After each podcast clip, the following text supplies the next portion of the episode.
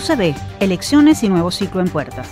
A una semana del proceso electoral de la Universidad Central de Venezuela, la rectora de esa casa de estudios, Cecilia García Arocha, nos hablará sobre los nuevos comicios en los que serán escogidas las nuevas autoridades rectorales tras 15 años de espera. Además, ofrecerá un balance de la situación de la UCB de cara al futuro. Esequibo, historia y reclamación el profesor Manuel Donís, investigador de la UCAP e individuo de número de la Academia Nacional de la Historia, compartirá sus impresiones sobre los argumentos de Venezuela para reclamar la soberanía sobre ese territorio en disputa con la República de Guyana y el panorama de este caso que se dirimirá en un juicio ante la Corte Internacional de Justicia en La Haya. Universitario venezolano en Cannes. El director de posgrado de Teología de la UCAB, el sacerdote, ingeniero y teólogo Néstor Briceño, será miembro del jurado ecuménico de la edición 76 del Festival Internacional de Cine de Cannes en Francia. Con él conversaremos sobre su participación en esta prestigiosa competencia, así como sobre cine y promoción de valores humanos. Científico ulandino destacado en Estados Unidos. La Sociedad de Honor de Investigación Científica Sigma Xi prestigiosa organización estadounidense a la que perteneció Albert Einstein, incluyó al físico venezolano Juan Carlos Vázquez en su lista de miembros de pleno derecho por sus contribuciones al mundo de la ciencia y su destacada labor. Con él conversaremos sobre este logro que llena de orgullo el gentilicio nacional. Este es el menú informativo que desarrollaremos en la próxima hora. Bienvenidos a University, las voces de la Universidad Venezolana.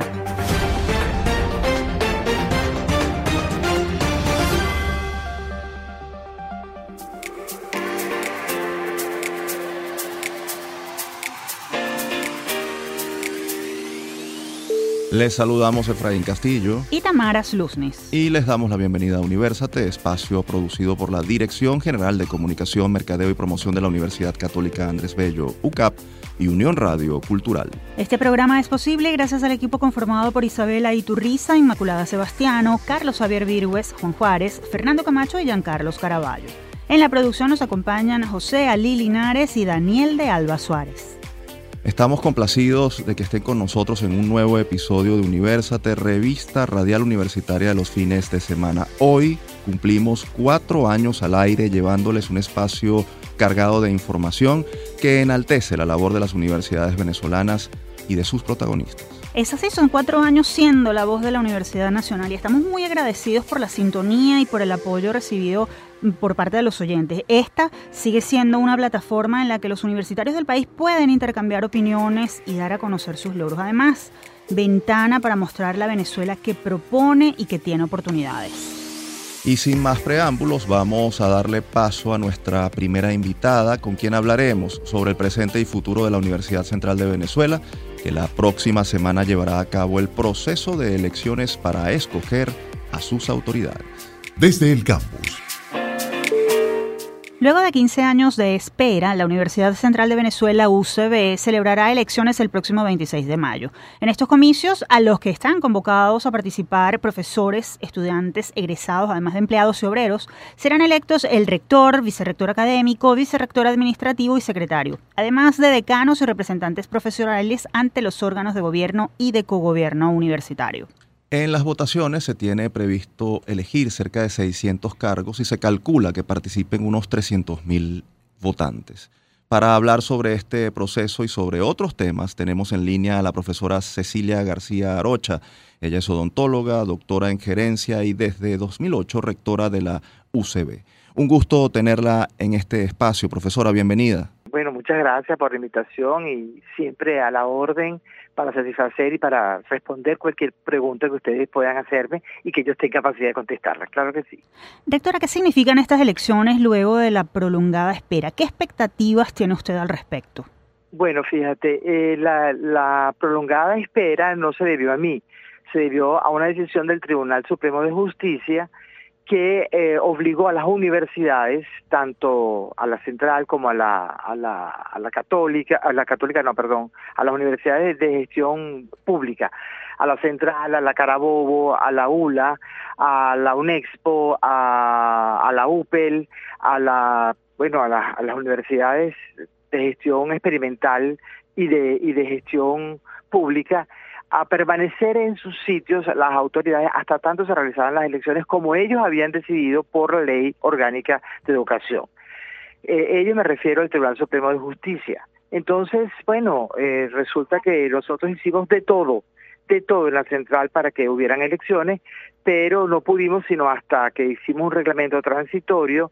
El reglamento transitorio lo presentaron algunos decanos eh, junto con un candidato a, rector, que es el secretario de la UCB, Amalio Belmonte Guzmán, y este bueno, eso se pudo hacer las elecciones se pudieron hacer. Entonces yo estoy complacida, eh, tranquila y, realmente estoy eh, vinculada a las elecciones porque, bueno, porque, porque a mí me corresponde como rectora eh, la parte de la seguridad, la parte de la Fundación UCB que tomó la decisión del estacionamiento estructural, darlo gratis ese día para la gente que viene a votar aquí a la universidad tanto egresados como profesores, como en, otras facultades, en otras escuelas eh, que están, eh, eh, digamos, foráneas y a, la universidad y bueno, van a votar en, su, en sus facultades.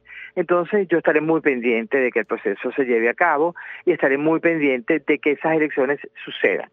Profesora, eh, el proceso que se llevará a cabo en la UCB es inédito porque podrán participar por primera vez empleados y obreros bajo un reglamento que usted mencionó, es transitorio y especial. ¿Qué representa la incorporación de este grupo de votantes para, para el proceso comicial y qué precedente puede sentar de cara a la renovación de autoridades en, en, las otras universidades públicas y bueno, experimentales? Fíjate, eh, la sentencia establece el uno a uno. Después viene otra sentencia que establece porcentajes iguales, es decir, eh, son cinco eh, sectores y cada uno establece un porcentaje igual, de, de uno a uno, es realmente. Nosotros lo establecemos por porcentajes. ¿Por qué por porcentajes? Porque consideramos que los, los profesores son los más importantes, no los más importantes, son los determinantes en este proceso electoral. Entonces, eh, bueno, incluimos a, los, estudiantes de pregrado, a los eh, profesores, a los, profesionales, a los profesores, por supuesto, a los profesionales, a los eh, al personal administrativo, al personal de obrero. Y bueno, ese reglamento muere, muere para que cada, cada facultad o cada universidad pueda este, estructurar su propio reglamento.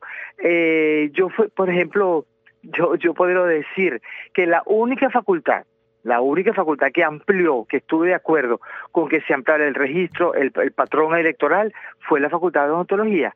Las demás facultades respondieron que no.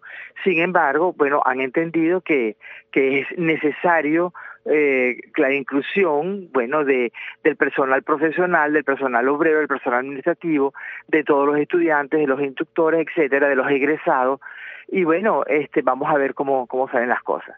Yo creo que las universidades están esperando a lo que pase en la central para hacer su propio reglamento. Rectora, usted es la primera mujer en ocupar el cargo de rectora en la historia de la UCB. ¿Cuáles fueron, eh, si, si, le pedimos un balance, cuáles fueron los grandes obstáculos de estos 15 años de gestión y cuáles los grandes logros? ¿Qué le faltó por hacer? Bueno, fíjate, eh, los grandes obstáculos fue la violencia. Yo creo que el premio que se me entregó del UCAP este, refleja la, paz espiritual, los principios y valores de la paz espiritual, la libertad, la democracia. Yo creo que eh, eso fue muy bien ejecutado por el equipo rectoral y por mi persona. Este, y yo pienso que lo que me faltó hacer, bueno, eh, cada, cada, quien tiene a bien hacer su, su trabajo y el vicerrectorado académico tiene que exhibir su trabajo, el vicerrectorado administrativo también y el secretario también. Y entonces eh, yo sugeriría que se le preguntara a ellos realmente qué han hecho o qué, qué le faltó por hacer yo siento que yo defendí la autonomía, la democracia, la libertad, la pluralidad, que son los valores trascendentales de la Universidad Central de Venezuela, que ya cumplió, que cumplió 300 años, ya para 302 años, es creada primero que la República, y bueno, y, y, se ha avanzado en, en esa ruta de libertad, de democracia, de pluralidad toda la vida, y además reforzada y cuidada por nosotros. Estamos conversando con la profesora Cecilia García Rocha, odontóloga y rectora de la Universidad Central de Venezuela. Profesora, el 14 de julio se espera que usted entregue la batuta al ganador de este proceso electoral. ¿Cuál es la realidad hoy de la UCB y con qué se encontrarán las nuevas autoridades ¿Y cuáles serán esos mm, desafíos? Bueno, fíjate tú, por ejemplo, yo soy muy prudente con las elecciones rectorales. Eh, no me he metido de lleno en las elecciones rectorales. Considero que los rectores no deben meterse y los rectores tampoco, porque es la comunidad quien establece quién puede eh, eh, dirigir los destinos de cada universidad. Sin embargo, por ejemplo, oigo mucho decir vamos a recuperar las nóminas de, de, pago de los profesores, de los empleados, de los de los obreros, etcétera, que, que hoy por hoy lo regenta el, el, el, sistema patria. Parece que se les olvidara que nosotros hicimos un, un, una, un ¿cómo se llama esto? Una, una petición al Tribunal Supremo de Justicia y esa petición quedó engavetada. eh, realmente pareciera que se nos hubiera olvidado a los candidatos a rectores y a los a los candidatos al vicerrectorado administrativo, sobre todo a los candidatos al vicerrectorado administrativo que los presentan los, los candidatos a rectores, los aspirantes a rectores. Entonces yo me siento eh, realmente mm, no, no, no, pero sí preocupada, preocupada porque, bueno, le deseo lo mejor al que gane, por supuesto que sí, este, pero no sé cómo lo van a hacer. No sé cómo lo van a hacer, porque nosotros recurrimos a la, Asociación Venezolana de Rectores Universitarios, recurrimos al TCJ, hicimos una, una demanda al TCJ, y bueno, y eso quedó engavetado, eso quedó engavetado. Por ejemplo, con el pago de las nóminas que regresaran a la universidad, para que sea, sea la universidad quien este, pague los sueldos y salarios. Entonces, bueno, yo creo que después de, 14 años, de los cuales 4 son míos y 10 años, yo le regalé a la, a la universidad. Y digo, le regalamos porque, porque, porque sí, porque hemos estado al frente de la universidad todos los días lo mismo, la, seguridad, la, la no sé qué, la no sé cuántos, o sea, todos los días lo mismo y sin embargo hemos estado al frente de la universidad.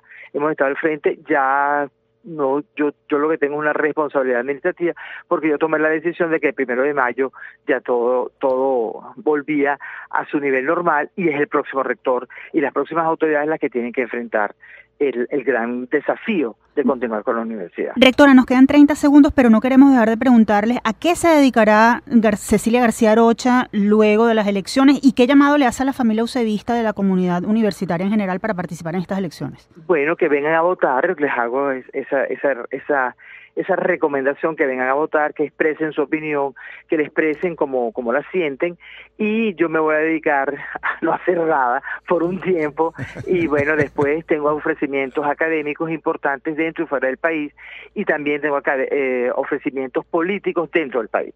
Entonces lo voy a pensar muy bien y, y bueno, seguiré adelante, claro que sí, seguiré adelante. La experiencia que he adquirido en la universidad, pues no la puedo tampoco engavetar. No, no la puedo engavetar, ni la voy a, ni lo voy a hacer tampoco. Profesora García Rocha, agradecemos muchísimo nos haya atendido, mucho éxito con estas elecciones y, y hasta una próxima oportunidad. Claro que sí, seguro. Teníamos en la línea telefónica a la profesora Cecilia García Rocha, odontóloga, doctora en gerencia y desde 2008 rectora de la Universidad Central de Venezuela. Desde SOS Telemedicina, de la Facultad de Medicina de la Universidad Central de Venezuela, les presentamos Un Minuto de Salud.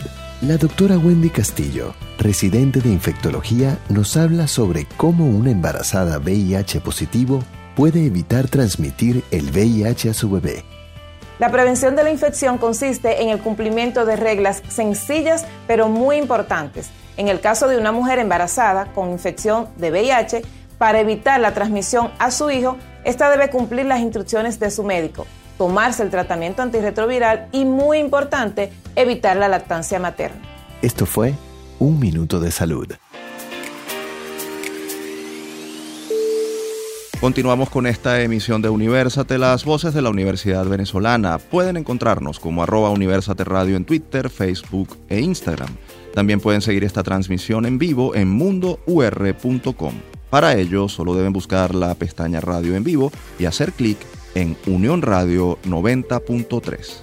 Ahora ahondaremos en el tema del Esequibo y su importancia histórica para Venezuela con un invitado muy calificado que nos ayudará a entender todo este proceso. Quédense a escuchar. Es historia Un total de 159.542 kilómetros cuadrados es el área de la zona en reclamación o el Esequibo, territorio ubicado al este de Venezuela, entre las desembocaduras de los ríos Orinoco y Esequibo, que desde 1841 se encuentra en disputa con Guyana. El pasado 6 de abril, la Corte Internacional de Justicia rechazó las objeciones que hizo Venezuela sobre la demanda presentada por Guyana ante ese tribunal para resolver este conflicto histórico. Según el gobierno venezolano, el órgano judicial de la ONU no era competente para conocer este caso. Sin embargo, en su sentencia, la Corte ratificó que puede decidir sobre el caso y que conducirá un juicio para determinar a quién le pertenece esa región. Tras el fallo, instruyó a las partes a presentar sus argumentos en el plazo de un año. ¿Tiene alegatos Venezuela para reclamar la soberanía sobre ese territorio? ¿Cuál es el panorama para este caso? Sobre este tema vamos a conversar vía telefónica con el profesor Manuel Donís, historiador, docente investigador del Instituto de Investigaciones Históricas de la UCAP e individuo de número de la Academia Nacional de la Historia. Bienvenido a Universate, profesor Donís. Gracias por recibirnos.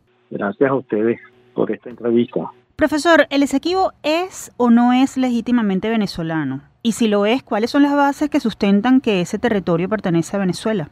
El Esequibo es venezolano los títulos históricos eh, datan desde comienzos del siglo XVI.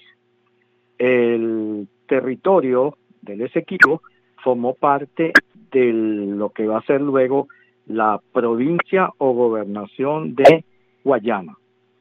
Eh, ese, ese territorio fue eh, ocupado por España desde, repito, eh, comienzos del siglo, obedece a una capitulación que recibió el capitán Antonio de Berrío para ocuparlo. Eh, Berrío funda Santo Tomé de Guayana, que va a ser la capital de dicha entidad, y luego, posteriormente, eh, a lo largo del siglo XVII, XVIII eh, y XVIII, ese territorio va a ser ocupado este, por las misiones capuchinas, por la Compañía de Jesús y por supuesto por, eh, canarios, eh, gente que se trajo expresamente de las Islas Canarias para poblar acá la Villa de Upata, por ejemplo, y eh, otras que se fundaron a lo largo de, de estos siglos y también el poblamiento del Alto del curso alto del Orinoco en tiempos de la Comisión de Límite de 1750. Es decir, este poblamiento siempre eh, perteneció a la eh, provincia de Guayana y el límite establecido fue el curso del río Esequibo. Ahora bien, dígame. Eh, profesor, ¿por qué Guyana está reclamando soberanía sobre ese territorio y además porque lo hace ante la Corte Internacional de Justicia, si, si entre otras cosas existe un acuerdo, el Acuerdo de Ginebra de 1966, en el que ambos países se comprometieron a buscar una solución diplomática viable para ambas partes. Así es, tal como usted lo dice.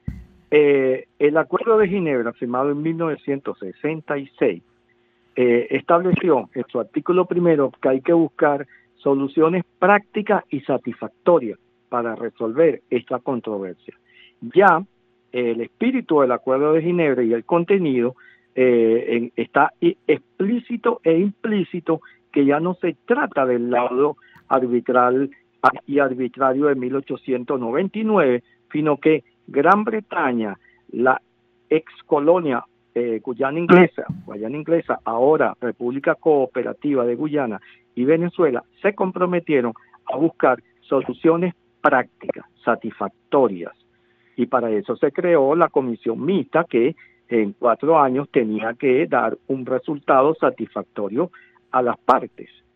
¿Qué ocurre? Que eh, Guyana siempre boicoteó a la comisión mixta y posteriormente, eh, desde el año 70, ha venido haciéndolo con todas las iniciativas emprendidas por Venezuela para llegar a un acuerdo, por ejemplo, de los buenos oficios. ¿Qué ocurre? Que a Guyana le eh, convino siempre mantener el status quo, el estado de las cosas, porque utilizó la reclamación con Venezuela para eh, justificar el mal gobierno de los de, Guyana, eh, particularmente en los tiempos de Berhan este, en, en, en Yorktown. ¿Qué pasa? Este asunto se complicó aún más en tiempos recientes cuando se encontró petróleo en la zona en reclamación. ¿Y qué hizo Guyana? Bueno, de manera eh, unilateral, pasando por encima del Acuerdo de Ginebra, eh, llevó este asunto a la Corte Internacional de Justicia con las consecuencias que todos conocemos.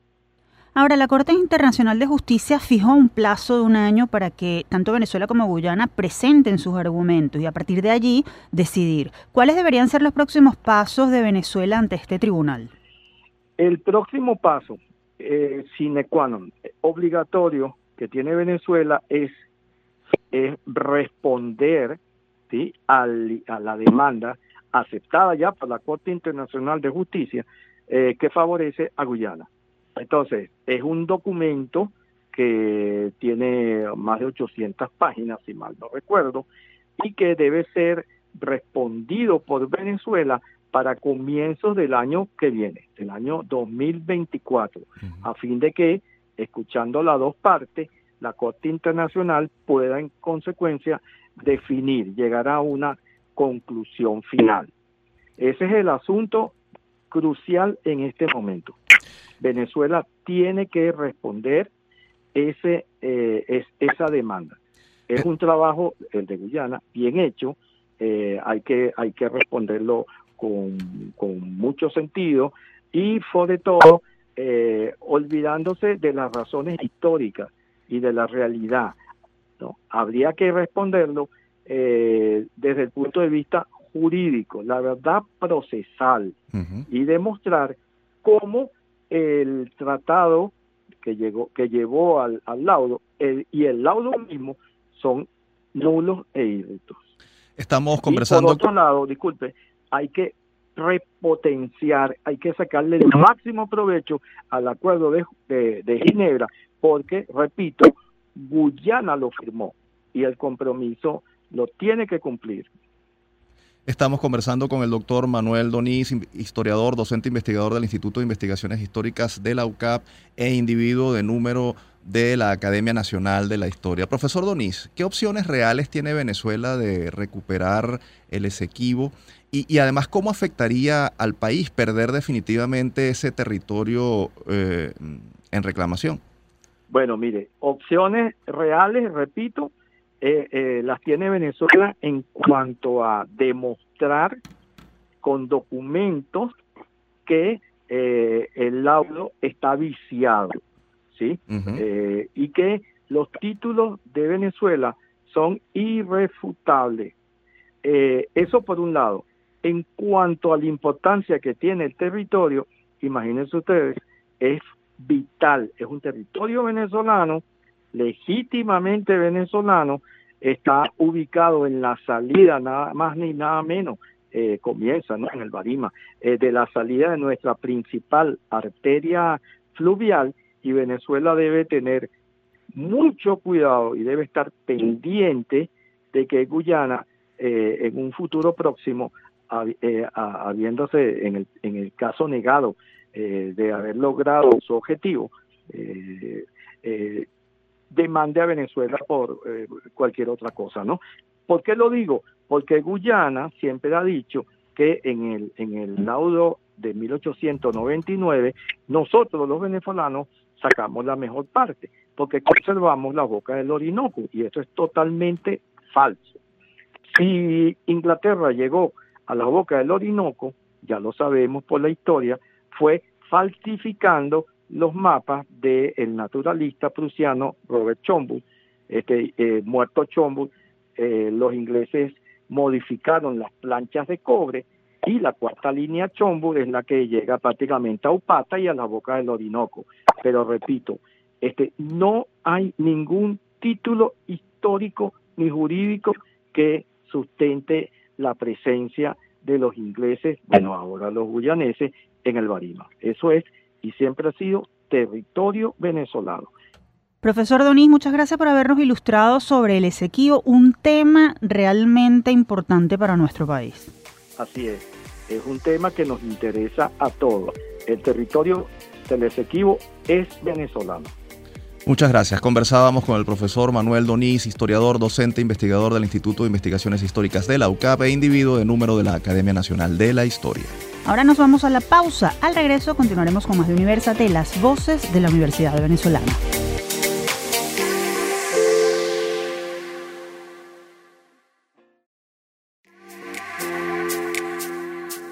Estamos de vuelta en Universate, las voces de la Universidad Venezolana. Aquellos que deseen escuchar esta o cualquiera de nuestras emisiones anteriores pueden acceder a las plataformas iVox, YouTube, iTunes, Google Podcast y Spotify. Allí nos ubican como Producción Universate. Ahora hablaremos sobre cinematografía, espiritualidad y valores humanos con un universitario venezolano que recientemente nos llenó de orgullo tras conocerse la noticia de que será jurado en el Festival Internacional de Cine de Cannes en Francia. ¿Quieren saber de quién se trata? Quédense con nosotros. Hablan los egresados. El sacerdote Néstor Briceño, quien es ingeniero, educador, doctor en teología y director de los programas de posgrado de la Facultad de Teología de la Universidad Católica Andrés Bello, formará parte del jurado ecuménico de la edición 76 del Festival Internacional de Cine de Cannes, uno de los más prestigiosos eventos de la industria cinematográfica mundial que se inició el pasado 16 de mayo y culminará el 27 de este mes. El jurado ecuménico de Cannes es un reconocido grupo de cristianos de diferentes denominaciones que otorga un galardón especial a una película participante del festival que aborde temas de valores humanos universales, espirituales o éticos y que contribuya a la promoción de la comprensión, la tolerancia y la solidaridad entre las personas. Pero dejemos que sea él quien nos cuente todos los detalles de esta importante noticia. Profesor Briceño, bienvenido a Universate. Es un gusto tenerlo con nosotros. Hola Tamara, hola Efraín, gracias por invitarme a su programa y bueno, encantado de estar por aquí con ustedes. Padre, cuéntanos cómo fue seleccionado para ser parte del jurado ecuménico de Cannes y qué significa para usted como venezolano poder evaluar estas piezas que incluyen valores eh, y que contribuyen a promover las mejores relaciones entre las personas. Mira, Tamara, ha sido un, un, camino muy largo, más de 20 años, pues trabajando en todo lo que es la parte de crítica cinematográfica, eh, eh, hace, en el año 2011 empezamos en Guayana el Festival de Espiritualidad en el Cine Venezolano y luego, pues claro, eh, trabajando con eh, la Asociación Católica para Comunicadores, SIGNIS, donde que le he presidido en Venezuela desde, desde el, el año 16. Pues bueno, he formado parte de Cinemadesk de Signis a nivel mundial, he estado de jurado en Mar del Plata, en eh, eh, ay, se me fue el nombre, en Terni, este, y varios lugares, pues, tanto de Europa como de América Latina. Entonces, claro, pues cuando estábamos viendo quién podía representarnos en Cannes este año, eh, mi compañera de Cinemades me, sugirió que yo viniera y dije, bueno, si, si, ella lo veía bien y lo veía bien la directiva de Signis, buenísimo, y aquí estamos. Eh, ¿Qué significa para usted poder evaluar estas piezas que incluyen valores? Le, le preguntaba a Tamara, eh, eh, que incluyen valores humanos y que, y, y, que, bueno, que representa una oportunidad importante para, para hablar sobre cinematografía y, y, derechos humanos y dignidad humana. Sí, mira, este es un ejercicio que venimos haciendo, como te digo, desde hace muchísimos años, 20 años por lo menos, porque siempre hablamos de la espiritualidad en el cine, que es muy distinto al cine espiritual. Entonces, claro, es como ver lo mejor del ser humano que puede haber en cada película y, por supuesto, sacar este, eso que nos puede animar, que nos puede dar esperanza, que puede estar presente tanto en una comedia como en un drama. Uh -huh. Y, por supuesto, nosotros los venezolanos que necesitamos tanta esperanza y tanto ánimo, pues ¿quién, quién mejor que un venezolano que pueda decir de, entre la mayor de las tragedias, oye, esto es divertido y hay ánimo. Leímos que usted fue escogido como presidente del jurado ecuménico y que estará acompañado en el panel por cristianos de otras denominaciones y, y de varios países. ¿Puede detallar de cuántos miembros estamos hablando? ¿De qué denominaciones? ¿De qué países? Mira, estamos ahorita seis miembros del jurado. Este, estamos, digamos que son dos eh, asociaciones las que conforman el jurado ecuménico, Interfilm, que es la asociación de, los, de las iglesias protestantes, que se encargan pues de animar la pastoral fílmica, por llamarlo de alguna manera, entre las iglesias protestantes, y Signis, que es, eh, digamos, la Asociación Católica de Comunicaciones, que tiene su parte de cine. Estamos, como ya les dije, seis miembros, tres son protestantes, eh, de las iglesias protestante unida, eh, alguna es, es, anglicano, este, y tres somos católicos. las nacionalidades, hay una inglesa, hay un checo, hay dos franceses, dos francesas, perdón, un cubano y mi persona, venezolano. Conversamos con el padre Néstor Briceño, ingeniero educador, doctor en teología y director de programas de posgrado de la Facultad de Teología de la UCAP. Padre, ¿puede explicarnos cómo será la mecánica de trabajo? ¿Cuántas películas evaluarán? ¿Y cómo se relaciona eso con la evaluación de las cintas de la competición oficial del festival? Mira, eh, somos, a ver, vamos a ver 21 películas total. Y de esas 21 películas que vamos a ver, este, de esas 21 películas que vamos a ver, eh, vamos a hacer como una, eh, unas sesiones cada cuatro películas, de manera que vayamos eliminando cada dos días, nos vamos reuniendo, vamos eliminando eh, las películas y vamos así como teniendo las favoritas, para que el último día ya sea muy fácil seleccionar la película ganadora en este caso. Padre, estamos en un mundo muy polarizado en el que el tema de la espiritualidad y lo religioso suele levantar polémica e incluso generar enfrentamientos o guerras. ¿Cómo el cine como arte y un festival como el de Cannes, que es tan importante, pueden contribuir a superar esas tensiones o, incluso promover el diálogo en esa área? El cine siempre nos va a llevar a ver lo humano y nos ayuda a superar las diferencias. Entonces, cuando tú tienes la, la situación y le quitas las etiquetas, tú puedes hablar del fondo del ser humano. Y eso es lo que buscamos nosotros, encontrar el fondo del ser humano. O sea, una situación que pueda ser inmoral, eh, digamos éticamente hablando o moralmente hablando, pues puede haber una situación humana poco estudiada o en una situación que puede incluso referirse a otra profesión religiosa, puede reflejar lo que estás viviendo en tu misma religiosidad.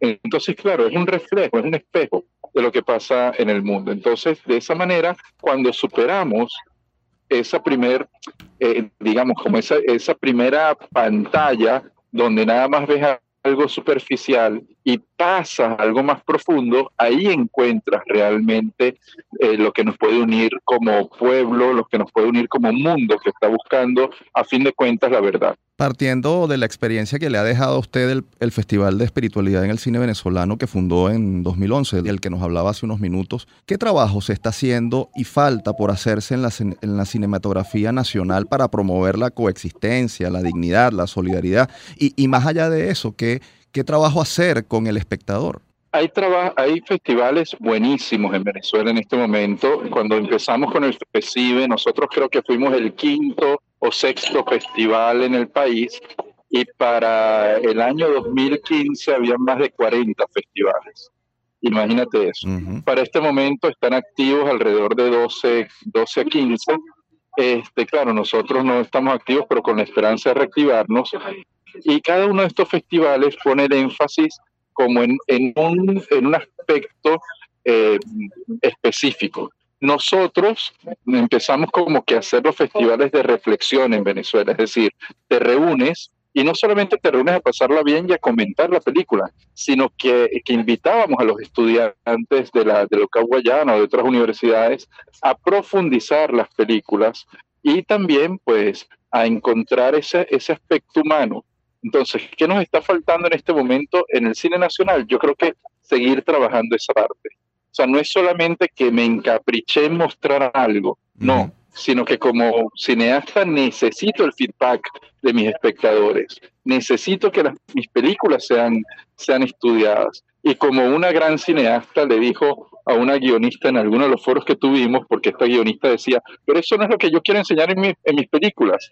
Y a esta gran cineasta le contestó diciendo, pero eso es lo que los espectadores están recibiendo y eres tú la que tiene que cambiar, no el espectador. Entonces, ese feedback es muy importante para que podamos nosotros realmente lograr nuestro objetivo. Padre, ¿qué expectativas tiene usted y tiene el jurado en líneas generales con las películas que evaluarán y cuándo se conocerá el dictamen de este jurado ecuménico? Mira, vamos a dar el dictamen el día 27 a las 3 y media de la tarde, hora de aquí, de acá, este, en una sesión que se hace privada, pues con el ganador, eh, antes de la premiación general. Y em, eh, digamos que las expectativas que tenemos, ¿sabes? Eso es lo bonito, que no queremos tener expectativas, sino encontrarnos y dejarnos sorprender con lo que nos vayan presentando. Entonces es como esa, ese ánimo, y esta mañana lo vimos en una reunión muy larga que tuvimos desde las 10 de la mañana hasta, hasta las 4 y cuarto ahorita de la tarde, este, el querer como, bueno, entendernos, comprendernos y simplemente ver qué es lo mejor que hay para decirle al mundo, miren, si hay esperanza y si vale la pena seguir luchando por este mundo.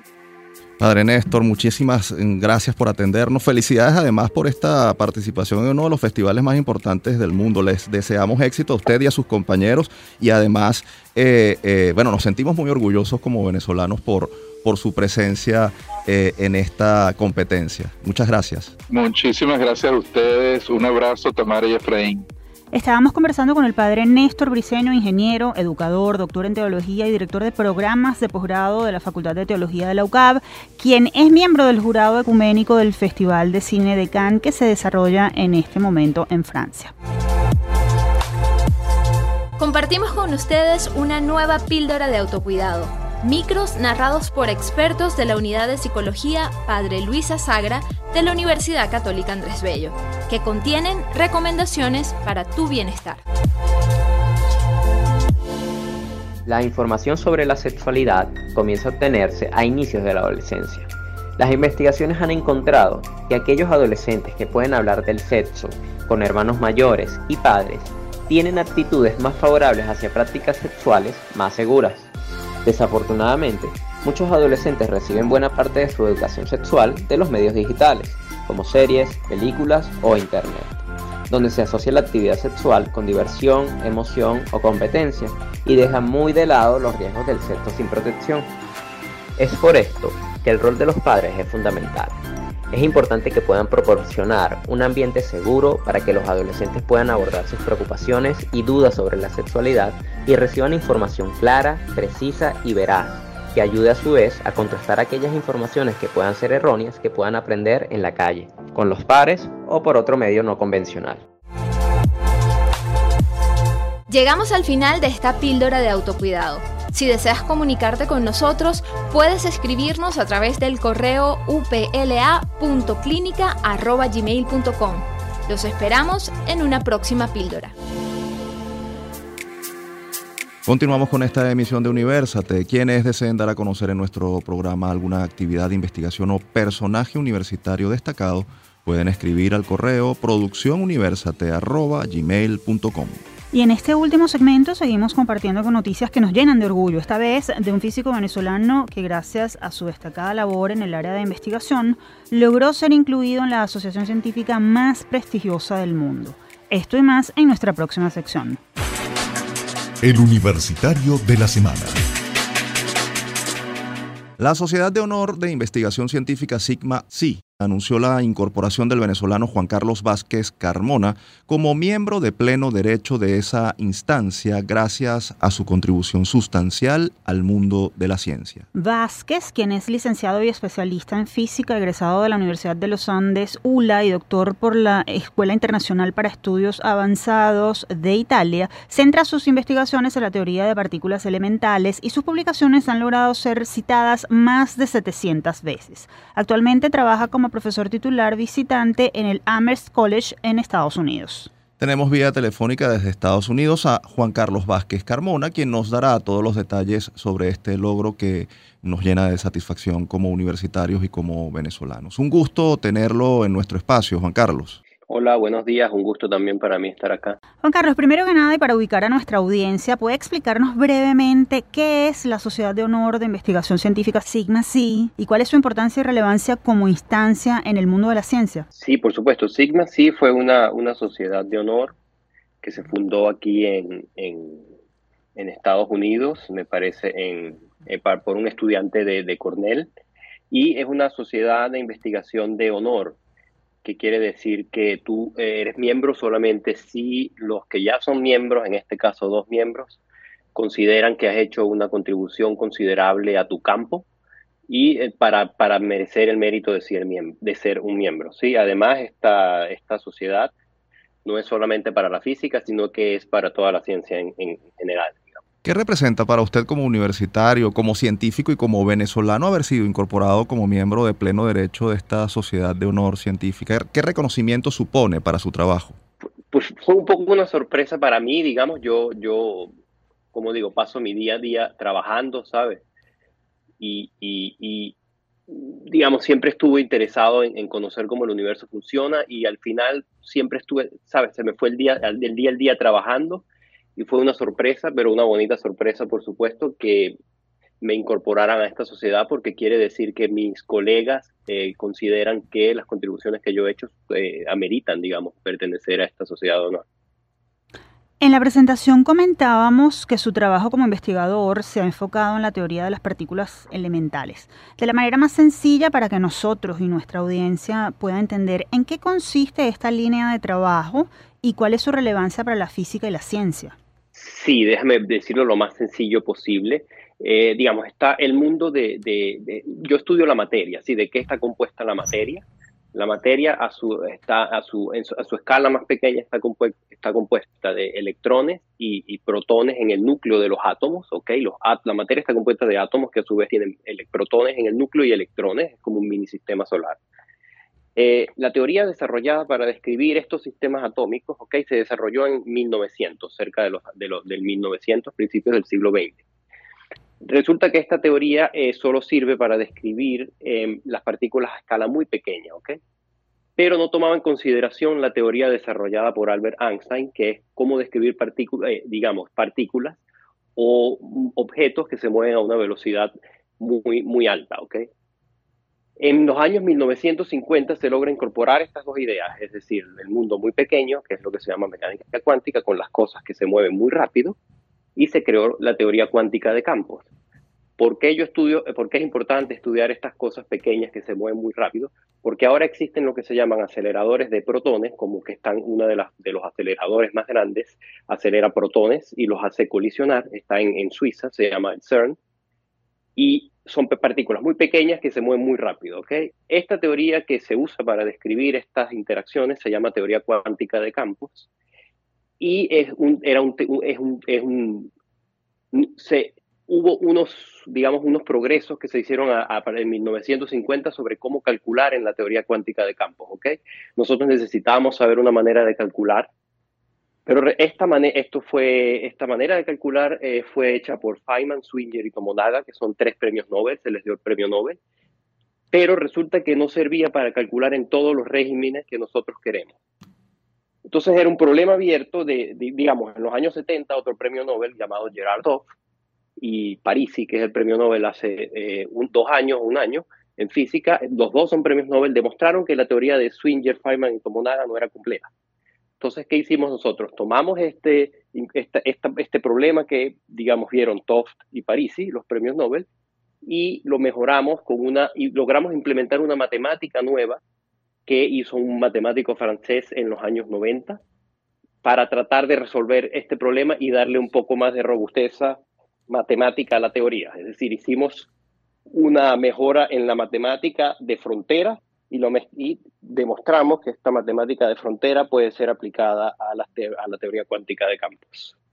Estamos conversando vía telefónica con Juan Carlos Vázquez. Él es licenciado y especialista en física egresado de la Universidad de los Andes y profesor en el Amherst College de Estados Unidos. Vamos a hablar un poco mm, mm, de Venezuela, profesor, aún con la situación compleja que atraviesa la investigación científica en las universidades venezolanas, se sigue haciendo investigación, se sigue haciendo ciencia. ¿Qué tipo de apoyo pueden prestar científicos como usted, que forman parte de la diáspora, a quienes siguen trabajando aquí?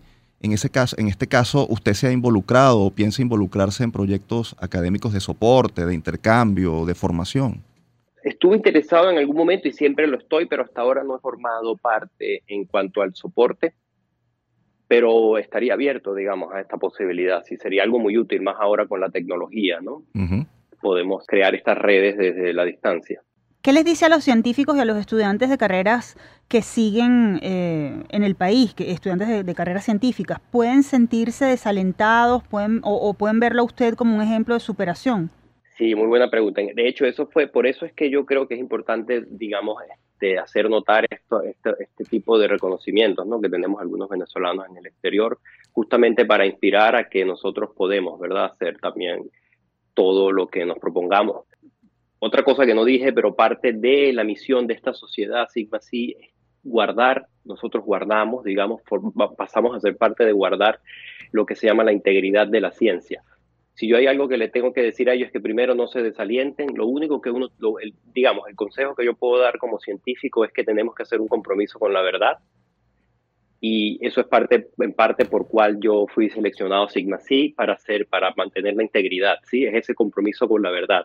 Una vez tú haces ese compromiso con la verdad, no importa dónde tú estés, siempre vas a poder hacer avances. Ahora bien, ¿qué hacer para que la ciencia en el país alcance el nivel que merece y que Venezuela necesita para su desarrollo? Insistimos con esa pregunta porque, bueno, mm, pareciera que, los venezolanos no estuviésemos como conscientes del valor que tiene la ciencia y el desarrollo científico-tecnológico para, para impulsar el país.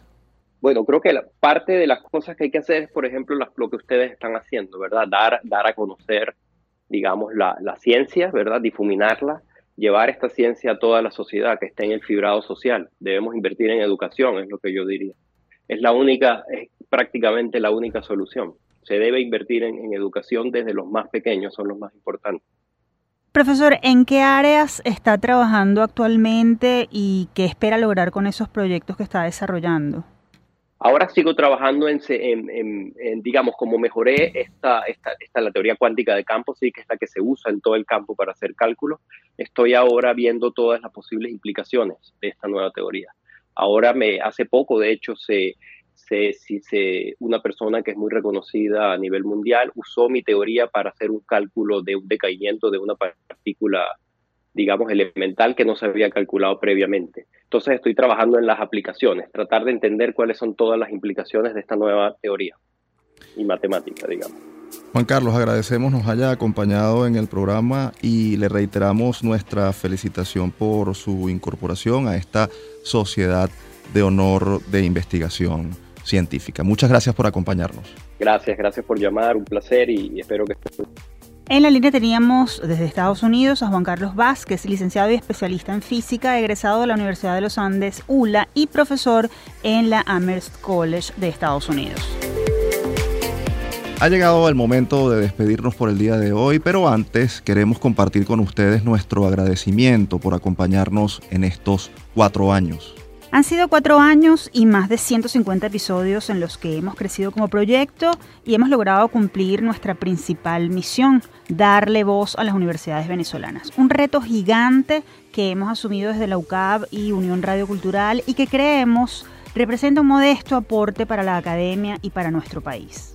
Aquí estamos convencidos de que estamos sumando a la construcción de un país que no se detiene ante las adversidades, que es resiliente, paciente, emprendedor, trabajador y audaz. Así lo han mostrado los profesores, estudiantes, egresados y autoridades universitarias que han compartido con nosotros en este espacio, a quienes damos las gracias por creer en este proyecto. Vendrán más episodios y esperamos seguirles llevando un contenido de calidad. Muchas gracias.